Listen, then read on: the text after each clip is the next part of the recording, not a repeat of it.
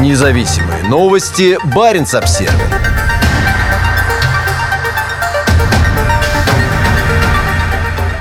Эквинор уходит с дальневосточного шельфа вглубь Сибири.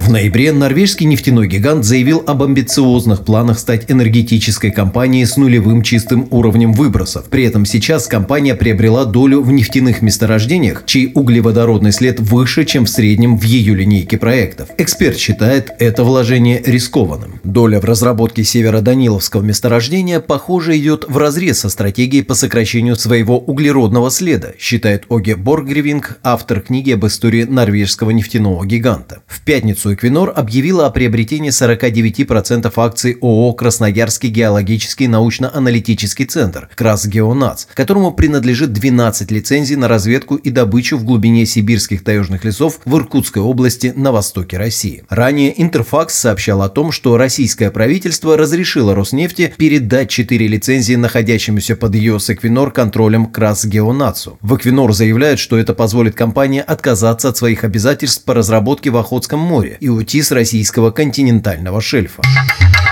Баренц-обсервер. Высокий углеродный след. При этом, как пишет норвежская газета Dagens Нерингслив, у нефти, добываемой на двенадцати лицензионных участках в Сибири, будет более высокий углеродный след, чем в среднем в глобальной линейке проектов Эквинор. Приобретение активов в далекой от Норвегии Сибири – это шаг, который противоречит зеленой стратегии, которую новый генеральный директор Эквинор Андрес Опедал с большой помпой представил в ноябре в свой первый день в должности руководителя. Эквинор стремится быть одним из лидеров перехода в энергетике. Это разумно. Умная бизнес-стратегия, призванная обеспечить долгосрочную конкурентоспособность в период глубоких изменений в энергетических системах по мере перехода общества к нулевым чистым выбросам, сказал Опедал. Североданиловское нефтегазоконденсатное месторождение – это первый этап развития нефтедобывающего кластера, возникший после открытия четырех месторождений на Даниловском, Преображенском и Верхнеирическом лицензионных участках. Сейчас в тайге строится дорога протяженностью семьдесят три километра, а также насосная станция.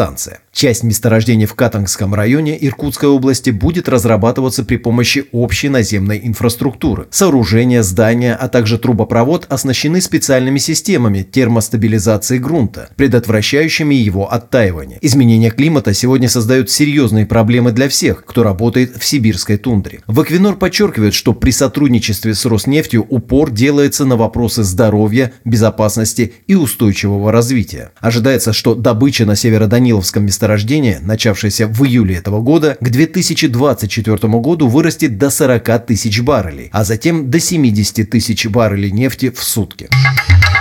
Баренц-обсервер.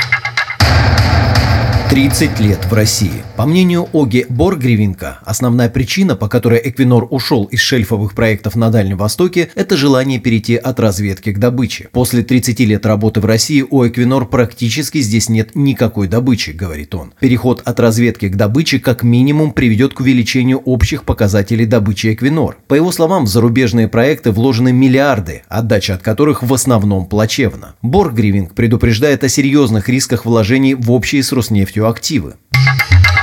Баренц-обсервер. Рискованные инвестиции для Эквинор.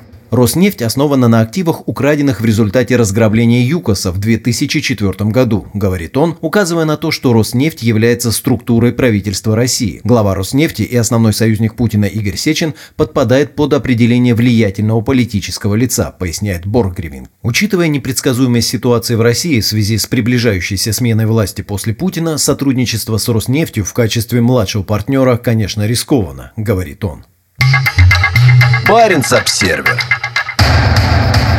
Баренцево море. По его мнению, долгосрочной стратегией для Эквинор должны стать принадлежащие Роснефти участки шельфа в северо-восточной части Баренцева моря, а не наземные проекты в Сибири или на юге России. Сотрудничество двух компаний на шельфе Арктики ближе к Норвегии и к рынкам и, казалось бы, более логичным. В прошлом году два нефтяных гиганта договорились о разработке еще одного сухопутного месторождения в Западной Сибири – Северокомсомольского, запасы которого, по оценкам, составляют двести пятьдесят миллионов баррелей нефти и двадцать три миллиарда миллиарда кубометров газа. Сейчас Equinor не может сотрудничать с Роснефтью в проектах по освоению углеводородов в Баренцевом море. Западные санкции запрещают норвежской компании оказывать содействие российским нефтяным компаниям на шельфе Арктики. Санкции в отношении России были введены в две тысячи четырнадцатом году из-за ситуации с Крымом и войной на востоке Украины.